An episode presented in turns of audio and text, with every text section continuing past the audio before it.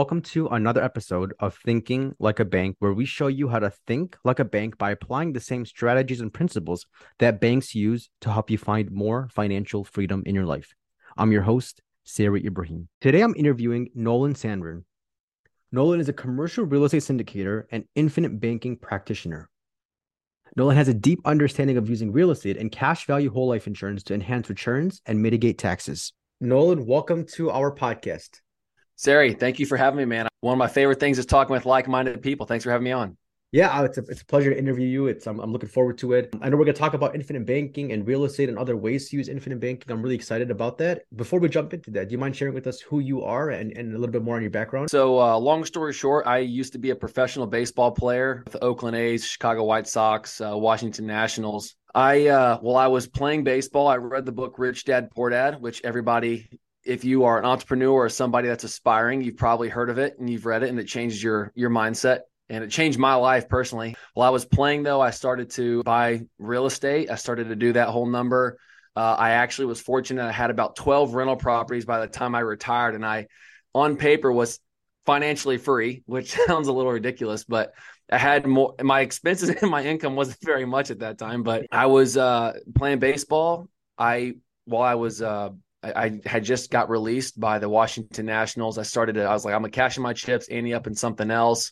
Started doing medical sales, but at that time, I got introduced to a friend of mine who I now work with. Uh, his name is Mike Schwally, and he said, "Hey, um, I was playing golf, and uh, he goes, Hey, you're a real estate guy. I think I might have something that I need to introduce you to. I got to show you. It's this thing called infinite banking." I was an arrogant little kid I was 27 and I thought I knew everything because I had a couple rental properties and I was like, I don't need this insurance guy telling me what I don't know. And so I put him off. I, I basically kind of big leagued him and I act like I was too cool for school. And so he was like, I'm not trying to sell you anything. Just look at it. You know, just uh just read the book, Becoming Your Own Banker by R. Nelson Nash. Yeah. And try and poke holes in it. He's like, I would encourage you like just to see if you can poke holes in it yourself. And so I I read the book in spite just to try and prove him wrong. And as I was reading, as I was reading, I was like, this guy is making a lot of sense. And I even talked to my wife. I was like, I, I think this guy's onto something here. She was like, he's an insurance guy. He's trying to sell you something, you know, whatever. and uh, but basically I just I, I just went all in. I was like, this this makes a lot of sense to me. And I want to do it. I want to become an infinite banker. You know, I want to, you know, redirect and, and recapture that outgoing interest. I want to be having tax free growth. I want to have all the uninterrupted compounding, all that kind of stuff. And this is all I was finishing baseball and then still um, doing medical sales. Yeah. Then they the the company I was working for was Stryker Sports Medicine. They changed my uh, territory over to an entirely different city. Mike, he said, Look, you know, you've given me so many leads. You're a firm believer in this. I'm actually a lot more passionate personally about infinite banking and real estate than I was shoulder anchors and rotator cuff surgeries. So I quit my medical sales job to go full into teaching infinite banking and coupling real estate with that. And uh, man, now that I'm here, I'm doing full time um, commercial real estate syndications, uh, industrial warehouse, flex space, and teaching investors and people how to uh, completely essentially eliminate taxes by uh, using the infinite banking concept and coupling it with commercial real estate. So that's where I am today. Awesome. Yeah, I love that. Definitely. It's it's a surprise to a lot of people, right? When they learn about infinite banking, it's not something that they're they've grown up with. It's not a it's not a typical or usual subject. But I love how uh, your friend introduced you to the book, becoming your own banker. As you were reading the book, what were some things that you're like, you know what? This would actually help me out a lot in my life? Like, what were some of the things that you noticed that you're like, you know, this is actually beneficial to me? Great question. Number one is again, me trying to prove Mike wrong was yeah. uh, I know I can get a higher rate of return uh, in my real estate investment. I knew I was, I, I in my head, that was my initial, always my go, my fallback to. I can get a higher rate of return somewhere else. And again, he kind of said, "Look, kid, get out of here until you come back and you're open minded." Right. So he actually had to kick me out of his office a couple times because I was just too cool for school. But um, the main thing that I think that I took away from that is, well, number one is we finance everything that we do. We're either we're either borrowing someone else's money and paying them back with interest, or we save up our money, we spend it, and then we give up the ability to earn interest on that dollar. So that was a huge light bulb that went off for me was I because we haven't earned anything on in on anything in a savings account or checking account in a long time. Yeah. We don't really account for the opportunity cost when we spend our own cash. And uh, I discovered that, and and Mike and the guys at Now and Then Associates here in Birmingham um, brought that to the forefront. Like this is a this is a thing that we don't really comprehend and understand that there is a cost when we use our own capital, and it's that opportunity cost of that dollar continuing to grow as if that dollar never left. That was number one. The second was how there's even a hitting second tax on top of our taxes to the government. And what I mean is when we go and spend or you know we go trade our time for money at our w2 our employer mm-hmm. will withhold taxes to go whatever those are you know to go pay the government income tax social security medicare tax whatever it is when you go and pay that dollar to the government not only are you paying a percentage of your income to the government but you also have given up the ability to earn on that dollar that's now gone for the rest of your life so i i discovered that if you can save a dollar of tax today you are going to be adding three to four dollars of net worth down the line in your life because you're still earning on that dollar that would have otherwise been killing the compounding.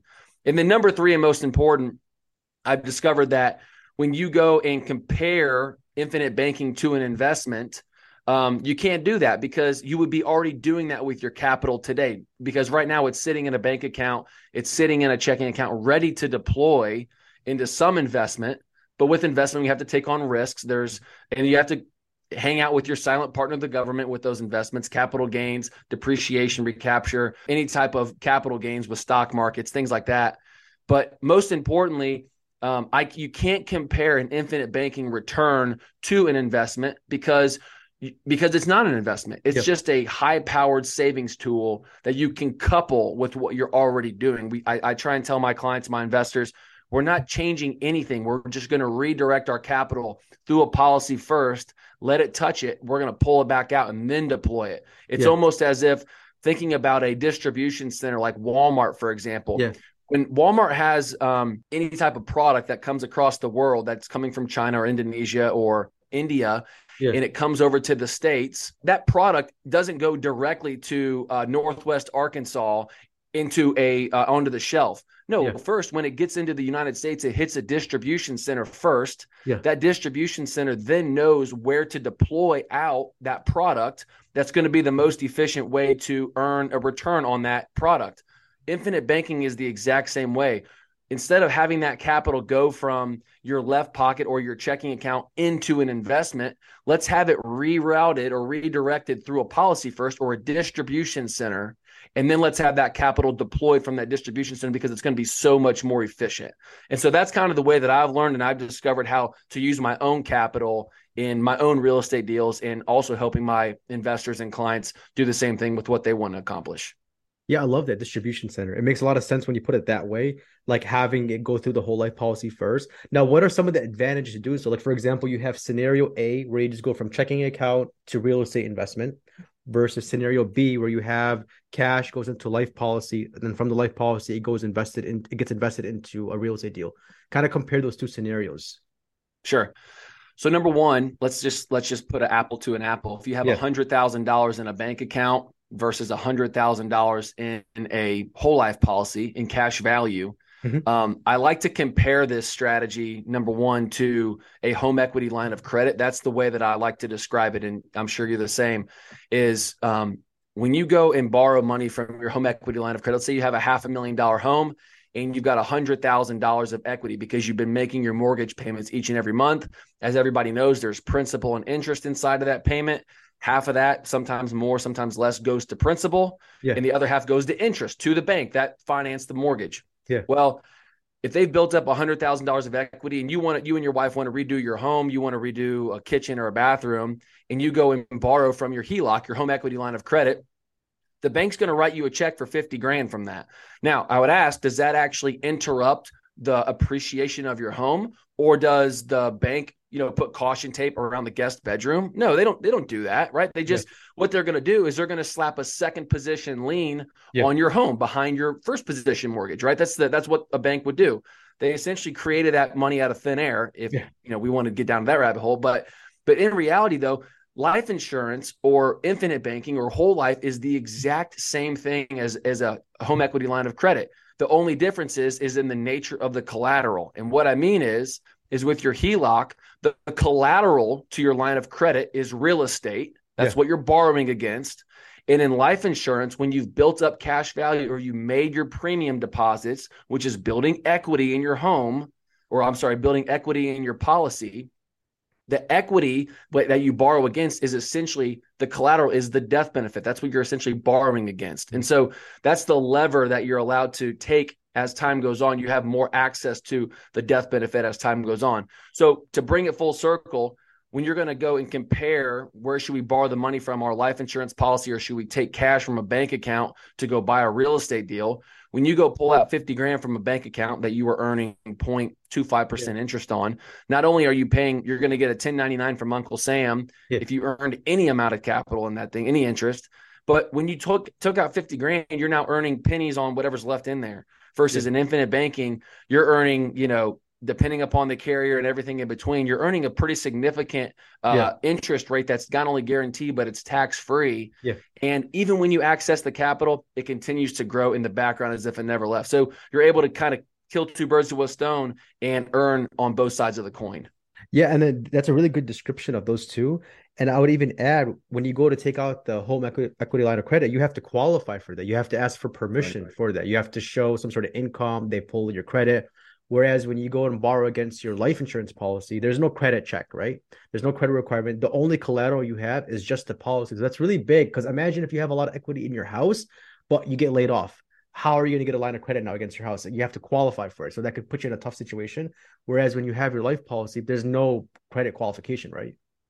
You know, that's a great point because I actually I just had a conversation with a guy yesterday. He uh he's got a ton of equity in his home and his primary and also his rental property and uh, he's wanting to do infinite banking. He's got some retained earnings. He's got some cash in his account, but uh, he was asking about. He's like, I'm just looking for some more control. He's calling his banker up, and he can't. He can't for whatever reason. The bank's not willing to give him a line of credit on yeah. his properties, and I'm just like, dude, there's no better way to do this than you you have complete control over this line of credit. Like you just mentioned, not only do you control you you borrow the money out, you're the owner of the contract. Yeah. So number one, it's your money. Whenever you want it, they don't have to. There's no questions asked. There's like you said, there's no credit checks.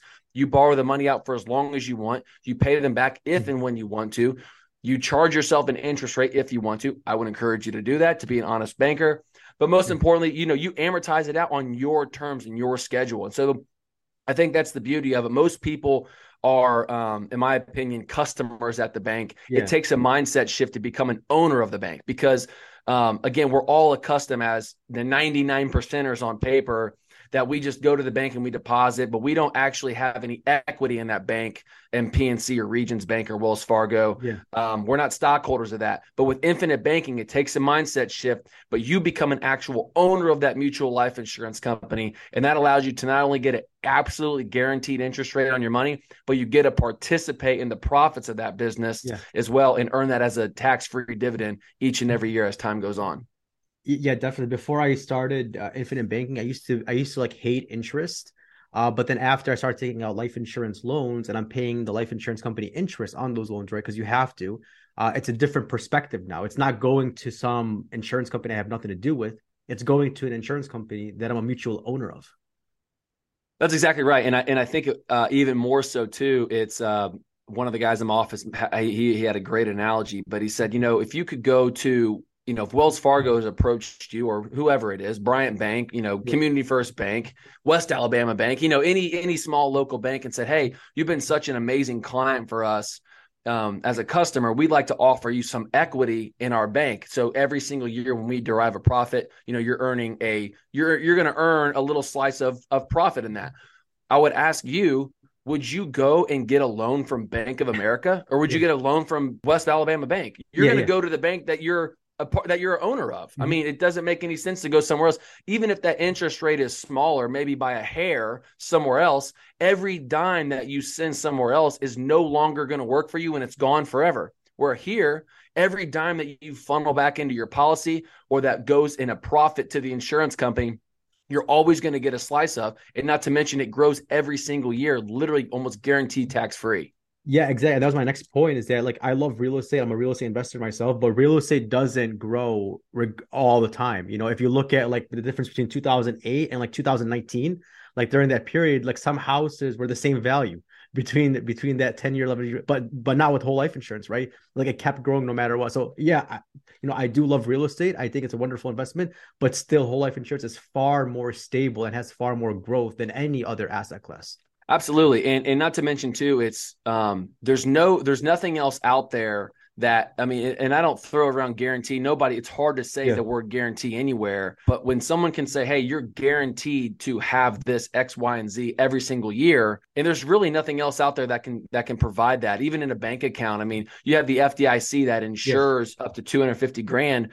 But if you really wanted to pull the layer back, the FDIC only has like $8 billion in their account that can insure you when there's like $17 trillion in checking and savings accounts. So realistically, I mean, the FDIC is insuring about one penny of every dollar that's in a checking account right now. So I don't know how safe that is. We'll probably get bailed out by the government, but yes. still, at the end of the day, it's just not. It's the, the whole life insurance at the old on the other side of the spectrum for for about every dollar in that cash value, you've got about a dollar twenty-five insuring yeah. it versus about one penny. Exactly, and and because these life insurance companies they're regulated by the states, they have to have a certain amount of reserves, depending on how many clients they have, all the all the claims they have to pay, all the cash values they have to meet. So they, they're required to keep a certain amount in reserves.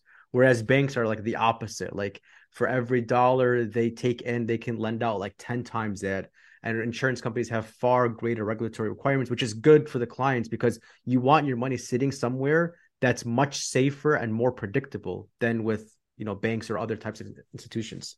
Yeah, absolutely. I mean, it, like you just mentioned, I mean, it's the fractional reserve lending yeah. system that's in the United States government. If, if, anybody's out there listening, thinking about a book you want to read, check out The Creature from Jekyll Island, and uh, that's a book that will change your perspective on uh, on uh, at least money and understanding how money is created and talking about the fractional reserve lending system. But um, but at the end of the day, you putting your money with a life insurance company, it's a lot safer than leaving it out there. Hopefully, hoping the FDIC will insure it. Yeah, definitely. Yeah. I mean, this is wonderful. We've talked about the tax benefits, right? We talked about the liquidity benefits, the value, the growth of it. Can you tell us more details about how you're using your policy or, or multiple policies right now? Sure. Yeah. So my wife and I, we currently have four policies, about to have a fifth one because my little son is four months old and we got to mm. wait till he's six, six months old to, to put a policy on him. But uh, the, the main rate, the main way that I uh, use my life insurance policies, maybe maybe a little bit different than others, but because I like to use permanent, I use my own my own uh, and you Sari you understand this but for somebody that's um, interested in real estate or or understanding how this kind of thing works so let's say that i buy i like to buy industrial warehouses now that's kind of my game but let's use uh let's use like a single family home for example. So um, if there's a property that's in a uh, cul-de-sac and every and there's 10 houses in there nine of them are going for a hundred thousand that 10th property whether you have granite countertops and you have really nice vinyl plank flooring it's most likely going to be worth a hundred thousand dollars because the other nine houses in that cul-de-sac are worth the same thing.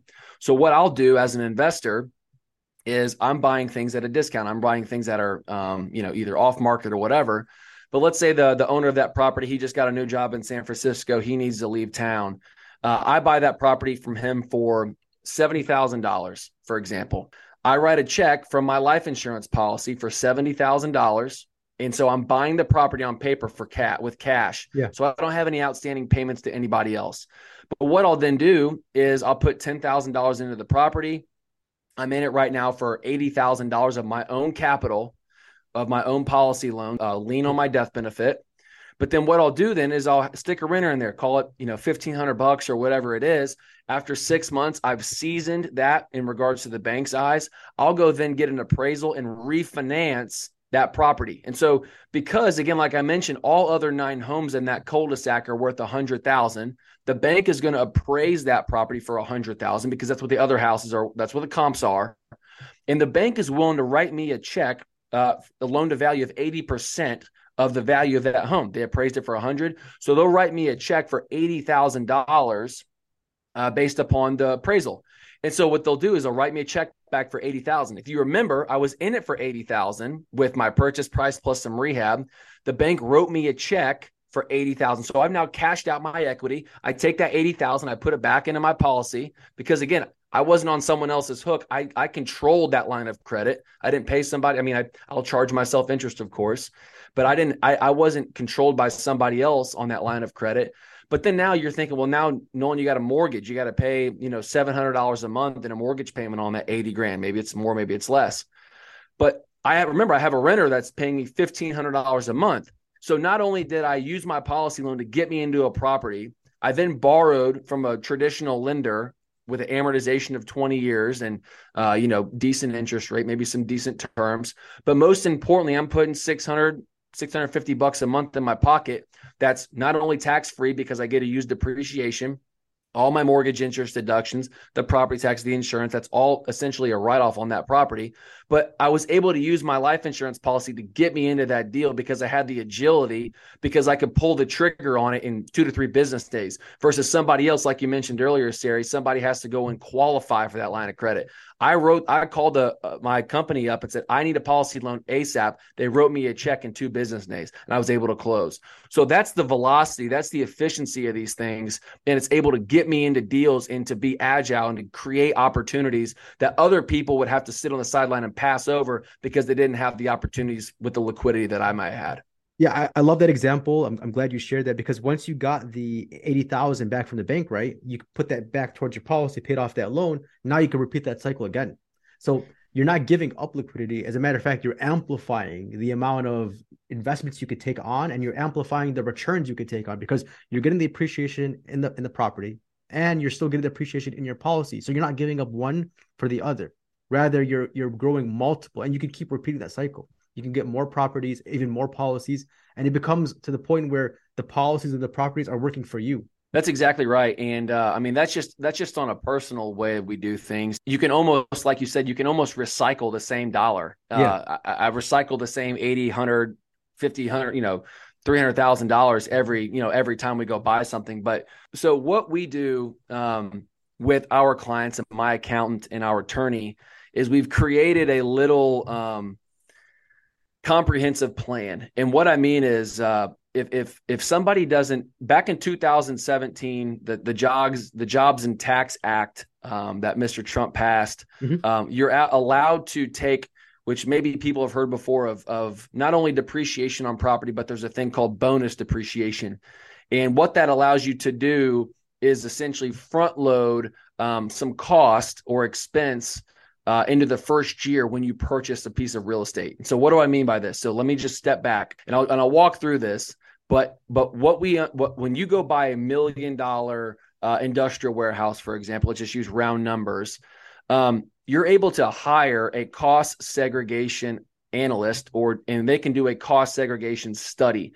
And what a cost segregation study does is essentially um, there's items inside of a of a warehouse inside of a property that are not um, attached to the structure, not the roof, not the siding, where from carpeting to computers to filing cabinets to um, any t- even vinyl plank flooring, uh, anything that's not attached to the property. And what you're allowed to do is take and, and those all have uh, depreciable timelines that are a lot faster than commercial real estate. Commercial real estate, you have to depreciate it over 39 years, mm-hmm. which is basically 2.564% each and every single year that you're allowed to depreciate.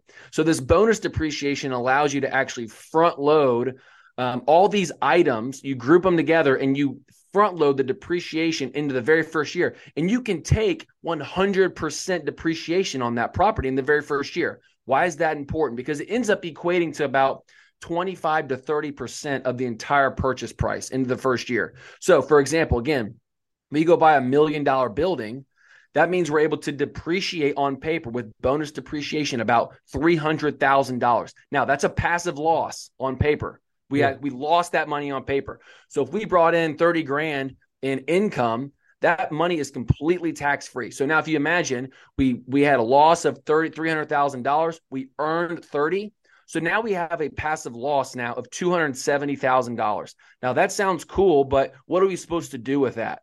Here's where this gets really fun and maybe your listeners will enjoy this is I have investors that are higher income earners, higher wealth people that are doctors, orthopedic surgeons, dentists, lawyers, attorneys, whatever. People that they only make money for the most time when their hands are in someone's mouth or and they're in the courtroom, right? Yeah. They don't have the ability to be in real estate 24/7 like maybe you and I do. So what we're able to do most of the time, if you're a, there's a thing called a real estate professional status yeah, that yeah. I'm sure you know, if you are in real estate for 750 hours per year and you spend over a half of your time in real estate, you're able to turn, which was before a passive loss, that $270,000 loss, into an active loss. Mm-hmm. And so if you're making $800,000 a year in your active income as a dentist or an attorney or a doctor, you're able to take that bonus depreciation loss and offset that against your active income. And so that lowers your taxable income on paper in, in the government's eyes. But again, the problem is most doctors and attorneys, they don't have the time, but they can't justify to yeah. the IRS that they're spending 50% of the time. So, of course, we introduce this idea and this concept to their spouse yeah. who may or may not be a real estate agent, may or may not know a whole lot about real estate, but if they are the ones that are buying the real estate, managing the tenant, managing the books, we can justify on paper that they're a real estate professional. Now, the spouse's passive loss is now an active loss against the other spouse's high income. Yeah. So what we're able to do then essentially is show them, and they end up saving themselves, you know, sometimes eighty to hundred thousand dollars in income and taxable income that would have otherwise just gone to the government. That's now actually back in their pocket because they had this active income of eight hundred thousand dollars that they are paying taxes on, and then now they essentially lowered that by three hundred grand, and now they're only paying taxes on five hundred thousand. So they're still paying taxes unless they bought a bigger building. But most importantly, they're going to be able to keep more money that would have otherwise just gone to the government that's back in their pocket. And then to come full circle, that then when they go buy that building, they need to inject $200,000 from somewhere. There's three buckets you can inject capital from. It's a taxable account, which is a checking or a savings account. There's a tax deferred account, your 401k, your IRA. Yeah. Or there's a third window, a third bucket, tax never, which is yeah. properly engineered life insurance. And so if you're able to couple properly structure life insurance with commercial real estate investing, take the bonus depreciation and offset against your active income, not only are you saving so much money this year in taxes because you got the bonus depreciation, but you won't be paying any taxes for the rest of your life on any of the growth inside of your life insurance policy while also having a legacy down the way when that time comes for you to graduate. And that's kind of what I do with my with my clients and uh, what we do every day here um, in Birmingham. So that's that's kind of my story, I guess. Mic dropped. yeah, that's right. That was awesome. Yeah, yeah, yeah. So essentially, if you're in real estate and you're doing infinite banking, you could literally make as much money as you want, pay probably the least amount of taxes when you do it that way. I mean, that's truly thinking like a bank, right? Um, Nolan, it was a pleasure having you on the podcast, getting to know you. I love your energy and, and your knowledge about this topic. How can listeners connect with you and learn more about you? Dude, Sari, thank you for having me. Uh, so you can find me on a couple things. I have a TikTok. Okay. I am the infinite banking investor on TikTok. Um, and I just talk all things infinite banking and, and commercial real estate, show people how to underwrite deals, show people how to couple it with uh, life insurance. And uh, I guess you can find me on Instagram. I'm just Nolan Sanburn. I'm wide open. I love to help people learn. I, am a huge believer in the tide raising all ships. I just, I, I love when people understand this concept and they're open minded. So this is something that has changed my life. And I know that if you be open minded and you study yourself, it will change yours. Yeah, definitely. I'll, I'll be sure to add in the links you mentioned in the show notes below. This way listeners can connect with you uh, and learn more about you. I'm looking forward to bringing you back on the podcast. Awesome. Sari, thank you for having me, brother. Appreciate you having me on. Talk soon. Thanks. To learn more about what we do and how we can help you grow more wealth, please visit www.finassetprotection.com. That's F I N assetprotection.com. The topics presented in this podcast are for general information only and not for the purposes of providing legal, accounting, or investment advice. On such matters, please consult a professional who knows your specific situation.